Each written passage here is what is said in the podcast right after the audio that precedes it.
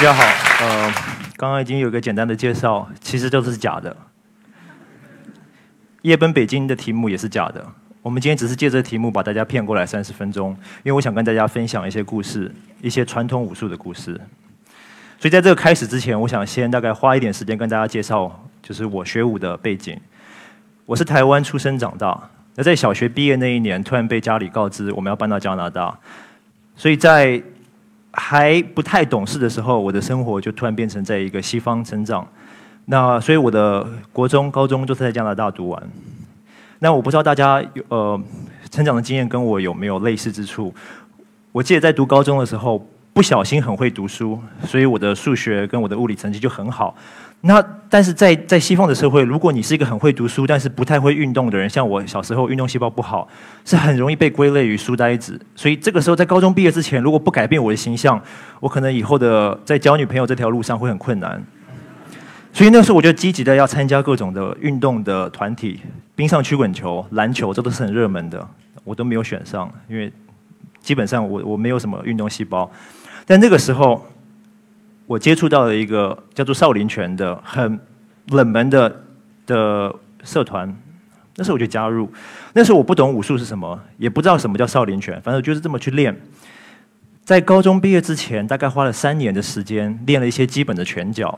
啊，这些基本拳脚给我什么呢？让我的身体的爆发力突然变好，我身体的基本能力变强，我的柔软性变好。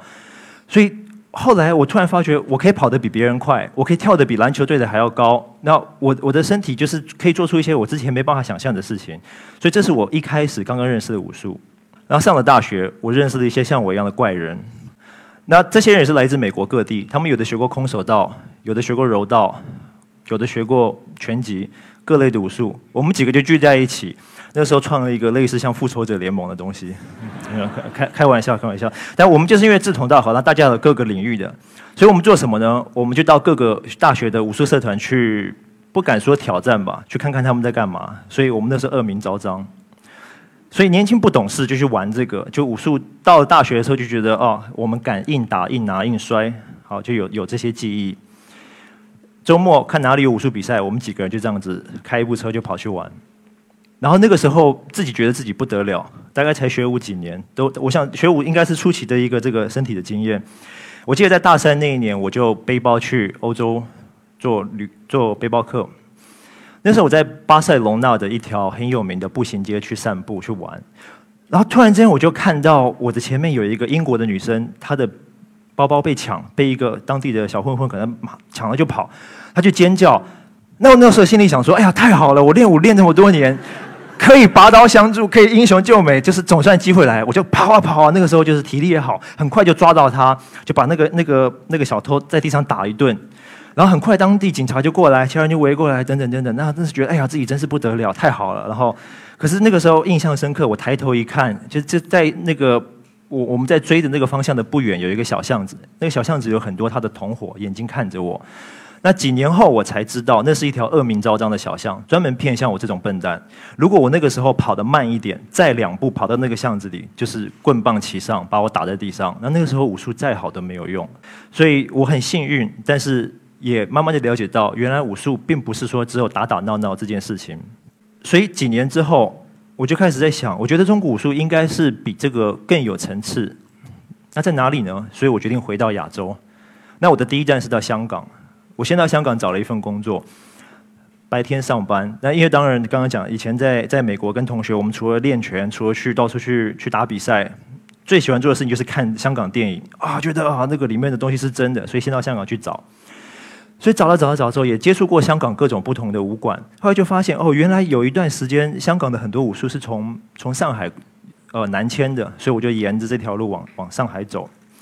那随着我继续学武的过程，又研究到，原来在一九四九年，就是台湾讲民国三十八年发生的一件事情。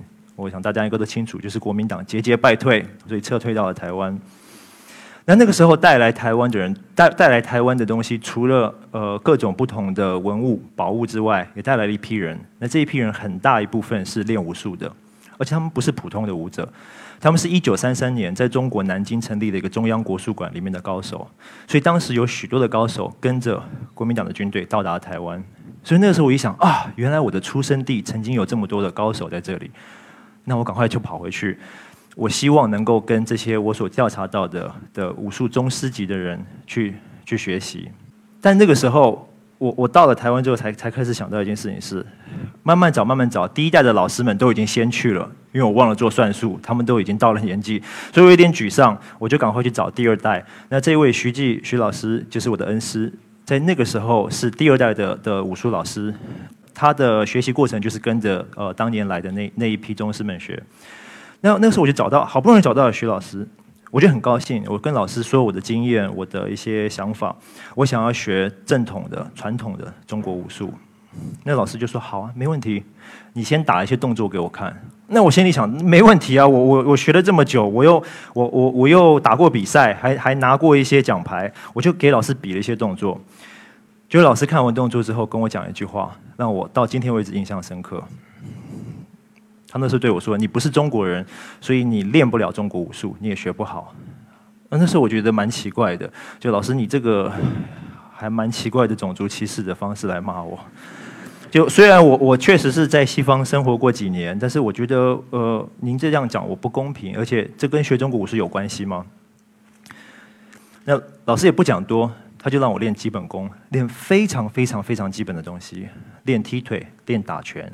但是在练拳的同时，他大概有五年的时间，他叫我去看戏曲表演，比如说看京剧，叫我去看昆曲，他叫我提起毛笔写字，他让我读一些诗词，他让我重新去接触一些中国传统的文化。在这个同时，他不教我复杂的武术。所以后来我才慢慢了解，原来老师说我不是中国人这个事情。是因为我没有中国的身体认知，而且不只是我，赵老师的讲法是我这一代的年轻人，甚至这一代的香港这一代在大陆的很多年轻人都已经没有中国的身体认知。那什么意思？这个也是好几年之后我才慢慢理解到。我以前看人的身体是习惯看局部，是跟我周边很多人一样。比如说我随便讲，我几个朋友说啊，今天我们去健身房好了，今天要做什么？今天要练二头肌或者练三头肌。还是我们今天来练腹肌或者是胸肌，身体是这样分开来看。但在传统的中国武术，身体永远是一整块的，我们不去分开讨论。所以在武术里面，左手不是左手，右手不是右手，左右手是连在一起，身体才会通背。头跟脚永远是连在一起，身体有里外有开合，但是没有分开来探讨。所以当我理解这个状况的时候，我才慢慢知道老师在跟我讲什么，我们才能下一步把基本功培养好之后，再去做拳术的练习。那那时候我练的拳叫八极拳，大家可能对这个拳比较陌生。太极拳大概就大家都知道，名字只差一个字。所以那时候我也觉得很奇怪啊，老师什么叫八极拳？反正就练吧，练吧。那练了几年之后，我就才从师兄们、才从其他同学那里听到一些故事，后来才去问老师。八极拳大概在非常非常近代才走出了河北沧州，沧州是是一个小地方。它是出产这个犬以及许多犬种的。那八极拳当初是怎么走出来？它是在军阀争霸的时候，我们的师祖叫李叔文，李叔文决定把它带出来。那李叔文师祖那个时候收了很多学生，其中有三位非常有名。我们先讲他最后一位，就是最小的徒弟，叫做刘云桥，刘师爷，他也就是我老师的老师，当年跟着国民党在一九四九年到达台湾。那这位刘云桥刘师爷，他到台湾的工作是什么呢？他是保护蒋介石。以及蒋经国，所以蒋家的二代都是由他以及他创立的侍卫队来保护，一直到今天，台湾的总统府所修炼的拳，都是刘师爷当年创下来留下来的规矩。那我们刚刚讲到李李师祖，他有收了好多学生，他还有一位学生到了东北。他为什么到东北？因为他当时的工作是保护宣统皇帝，也就是末代皇帝溥仪。那我们觉得哇，已经两位人士。都都被八极拳保护，还有一位老师当时不肯讲，后来慢慢的告诉我们，我们才知道八极拳还有一位当年留在延安保护的那位人叫毛泽东。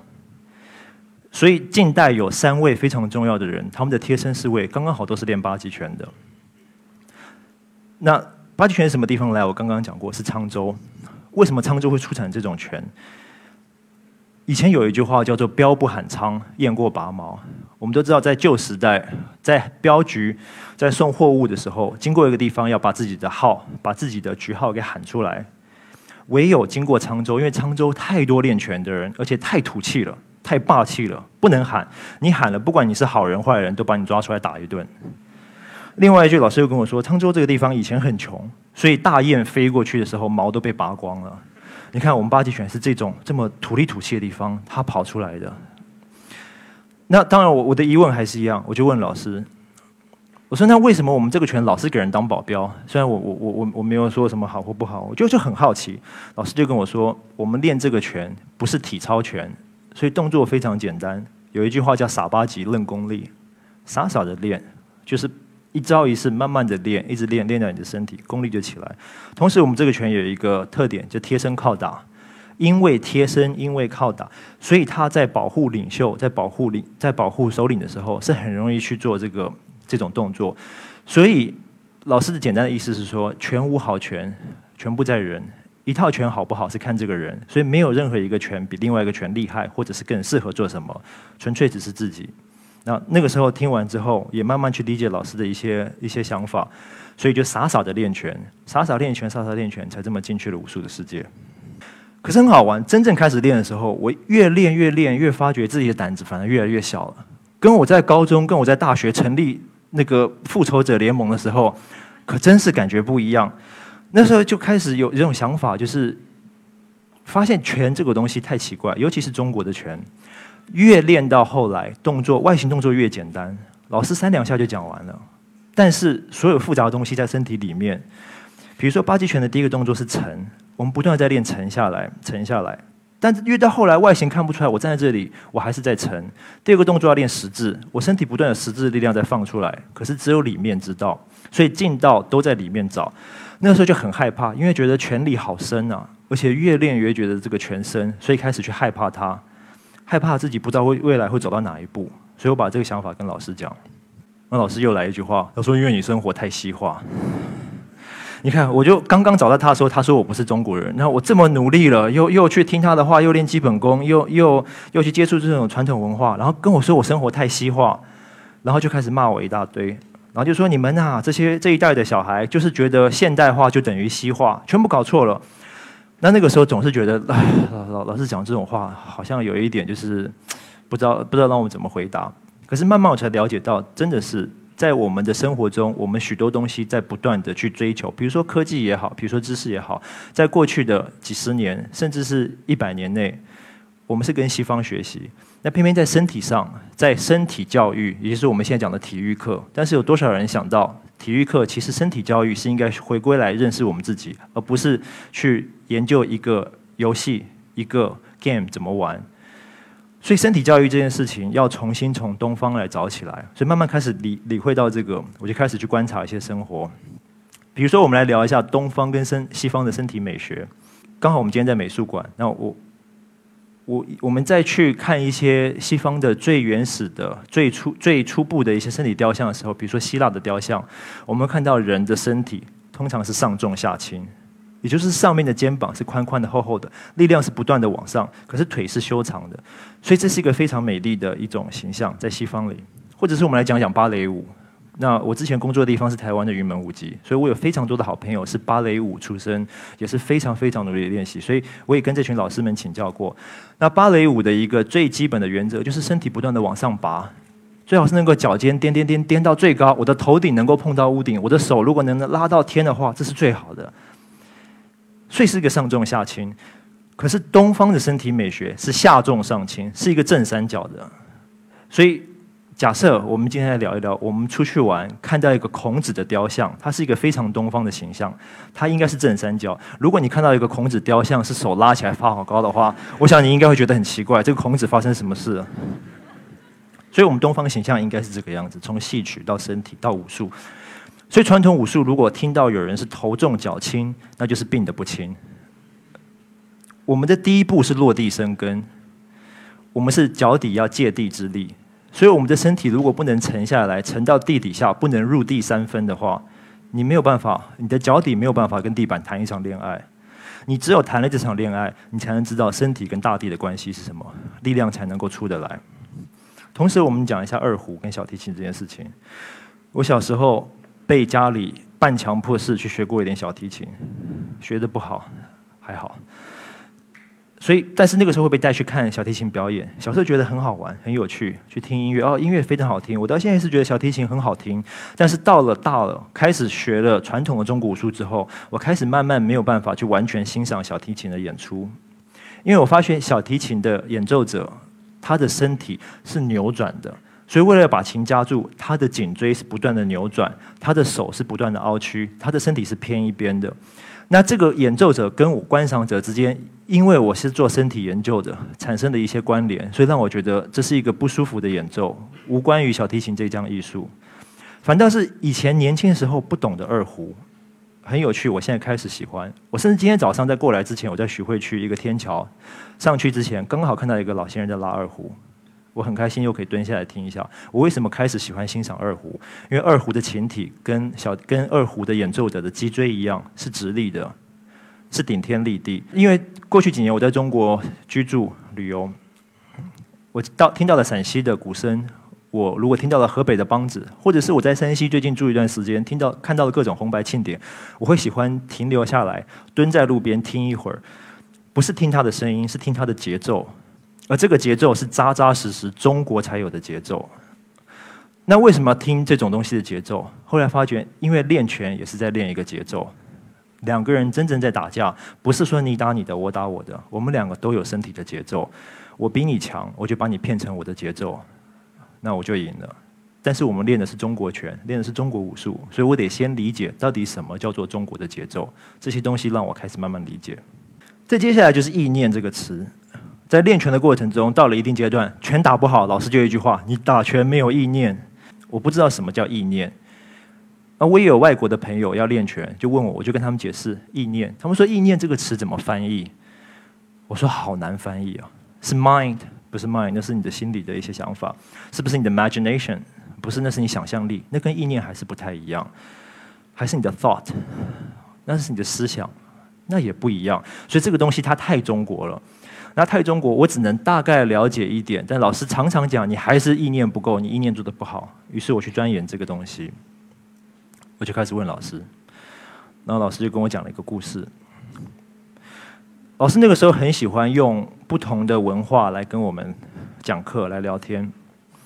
那我们因为是练武术的，所以我们常常会用各各国的武术来来做一些比较，来做一些对比。那时老师就跟我聊到中国跟日本的一些文化的不一样。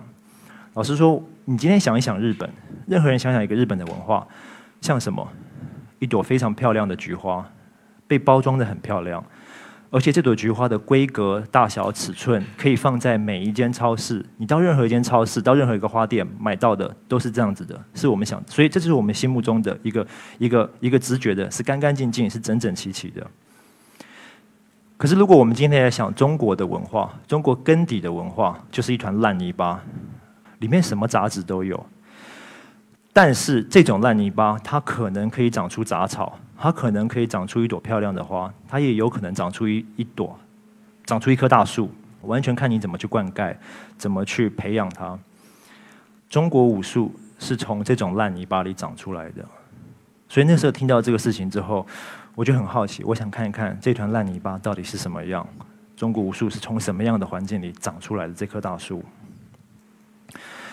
所以老师叫我去寻师访友，但是那个时候我大概呃工作了一段时间，存款也不多，我决定到中国来看看武术的原乡、发源地。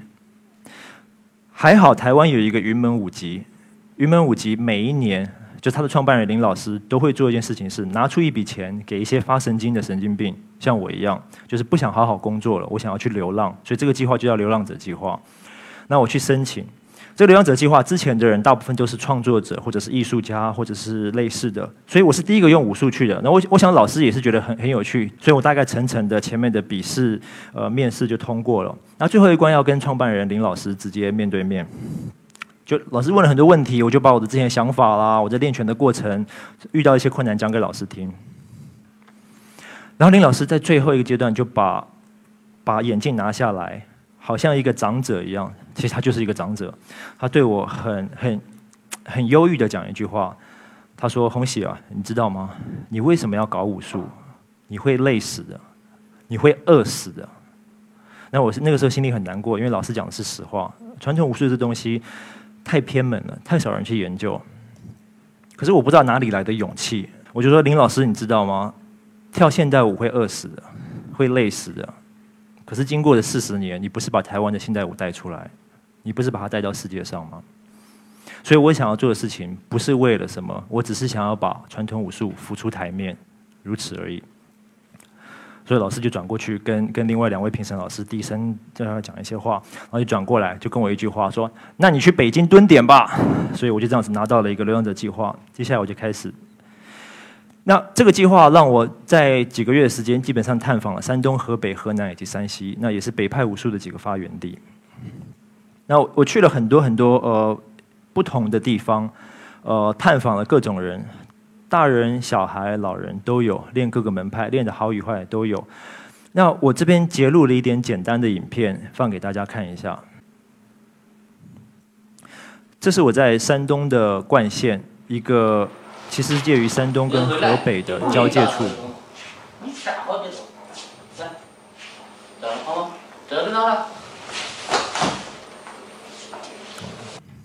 欺负儿童。那是一个非常非常小的地方，它在聊城再过去一点。那我为什么去探访它？它是中国非常有名的长拳，也是插拳的发源地。它介于河北与河南以及山西，呃，以及以及河北的交界口，所以古时候称它为三不管地带。也就是说，你如果不是一个行为很好的人，爱打架，大概就被流放到那里。所以久而久之，拳术就在那里形成。那我去那边探访的时候，像这些孩子，很简单，他们没有其他的生活。活动，他们没有 iPhone，没有微信朋友圈，不知道该玩什么好，所以每天早上去练习，每天下午去练习。那他们的这些长者，也就是义务的带着他们练。下一个。要出手之前，把自己的身体全部放松啊。这个是肘，注意，你看我打的时候，虽然我这个手受伤了，你看我打的这个手一定要往后。它是一个什么？十字对拉嘛。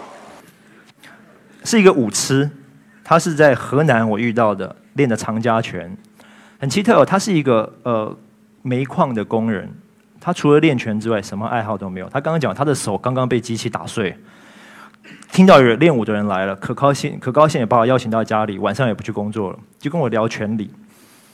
他练的这个长家拳很有趣，你看他是有这个影片可能不一定看得出来。他那时候跟我说他有个困扰，长家拳是一直流传在河南中州的一个地方。他说这个练这个拳有一个副作用。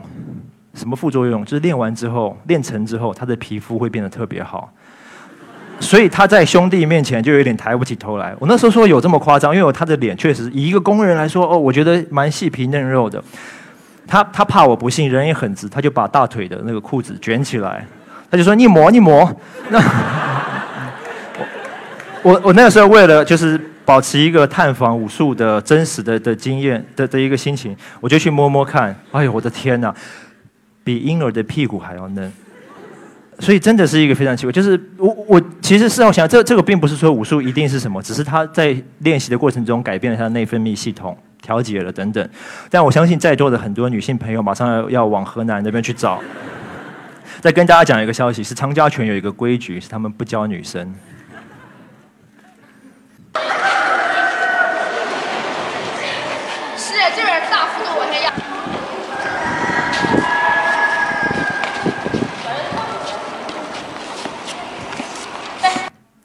这也是我在山东冠县看到，是另外一个村子，很可爱，就是没有什么特别。小朋友就是一大清早刚刚听到鸡还在叫，天气很冷，头顶小朋友的都都在冒 冒汗，因为太太冷了，他们又又练习。然后我就当地看，像这种小朋友，因为没有事情做，比较大一点的国中、国小、国中的去练习的时候，旁边的小朋友就在这边跟着比手画脚，所以拳术是在这种土地里长出来，以及在这边生活的。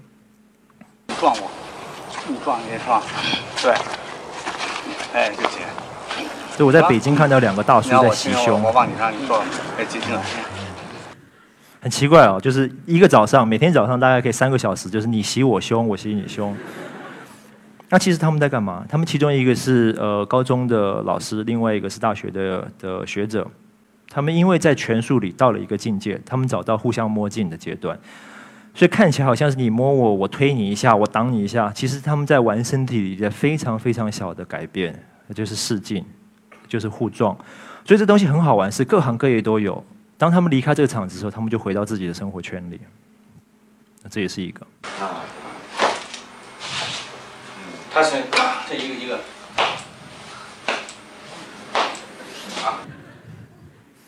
这个大胡子是个德国人，很有趣哦。我在流浪者计划的时候，我第一站在北京就遇到他。他从德国过来，我很自豪说，就台湾有一个的这个基金会给我钱，我可以来几个月。然后他就说：“哎，真巧，他也是来探访武术的，他也来做他自己的流浪者计划。”我说：“那那你做多久？”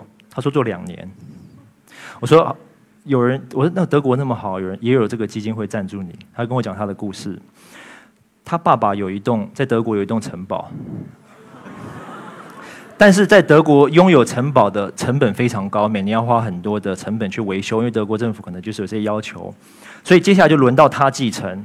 然后 轮到他继承之后，他跟我说，他第一件事就把城堡卖了，所以拿一笔钱在中国到处旅游。因为他的他也是想要看武术的源流，所以我们很好玩，是我们在北京见面之后，我们在中国好多地方后来都遇到，都碰到。这是我们同时找到这个。太祖拳的一个练习者，他刚刚就在拿我们的身体去试试各种不同的力道，然后聊到最后就是拳不能用讲，因为拳是没办法用讲的，我们只能互相打打看。那时候我看他身体比较壮，我就说本家明你先上，先他被打完没事之后我才上去试。走了，你试一按摩，我也可以说哇。好了，起立，起立。对了，来来。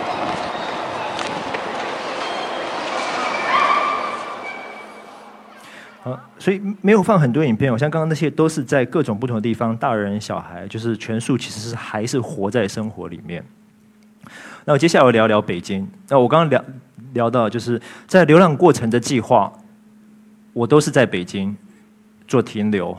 比如说我去山东看了这些地方，录了这些影片，做了这些笔记，我要回到北京几天去做我资料的整理，我再去山西，再去河南，再去河北。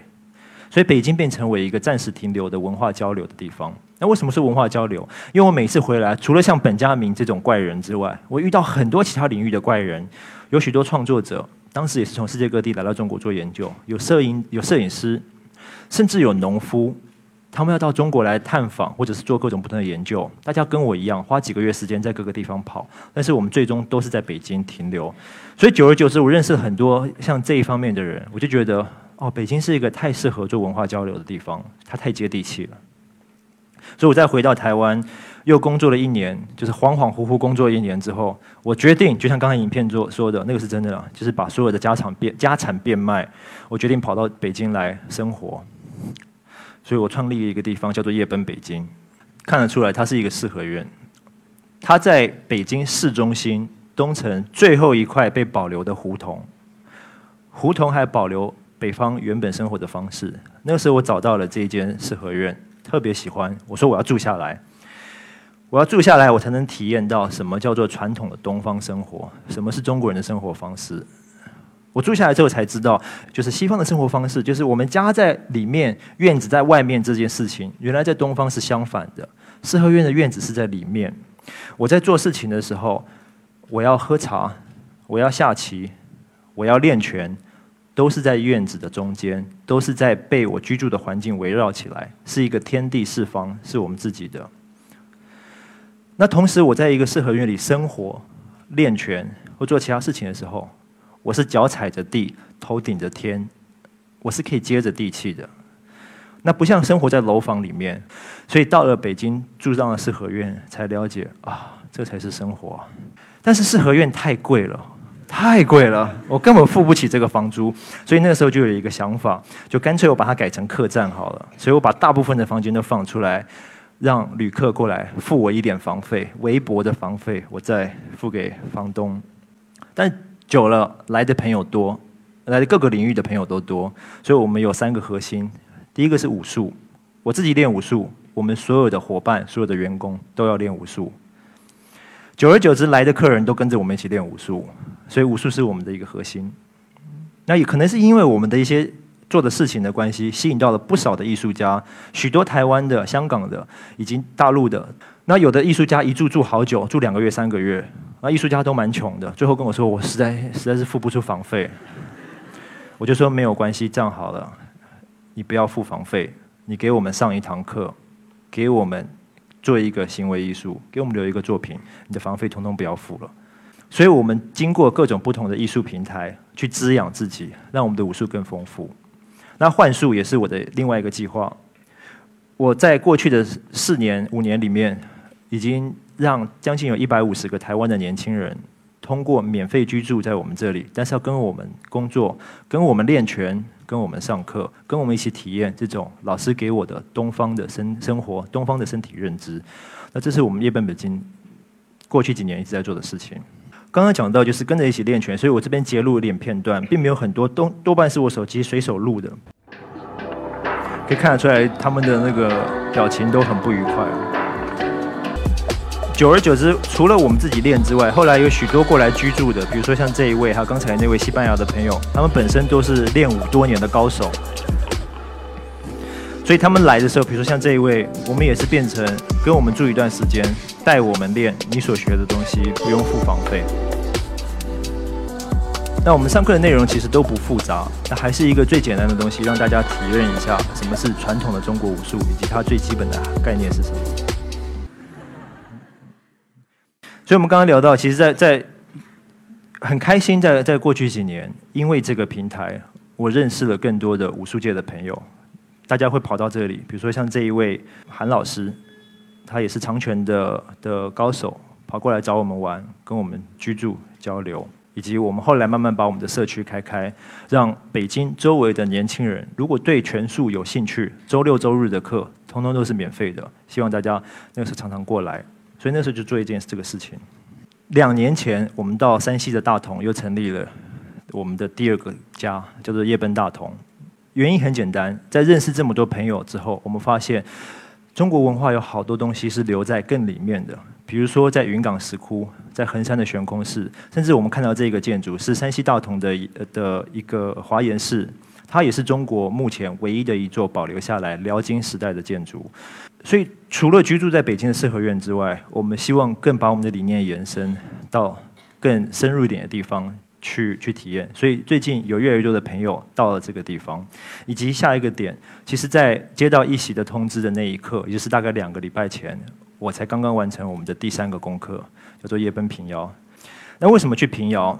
平遥在山西的正中间，大家应该知道乔家大院，大家应该听过白银帝国，所以它曾经是中国的华尔街，它有非常多的票号的发源地，有这么多的金融活动，就需要什么？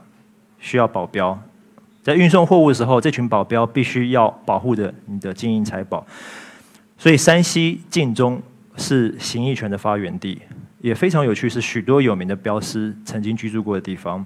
那我们也因为这个原因，以及平遥的许多大院的建筑，我们到这边又成立了下一间店，空间更大，空间更广。那我们也希望通过这个去认识更多的武术平台。那最后，经过了这。三个点，这么多的事情在做，我们还是想要做一件事情，就是为自己练拳。这张照片是今年去呃今年年初大年初一那天早上起来，我就在想，我们这几年做了这么多事情，到底在干嘛？核心不变，我还是希望找回武术的初衷。所以大年初一，我把所有的员工叫起床。大家很不情愿的拿着大枪跟我在 在在院子里面扎枪，那我们还是希望通过自己不断练拳这件事情，找回传统武术，以及找到它现代化的方向。那今天的演讲到这边，谢谢大家。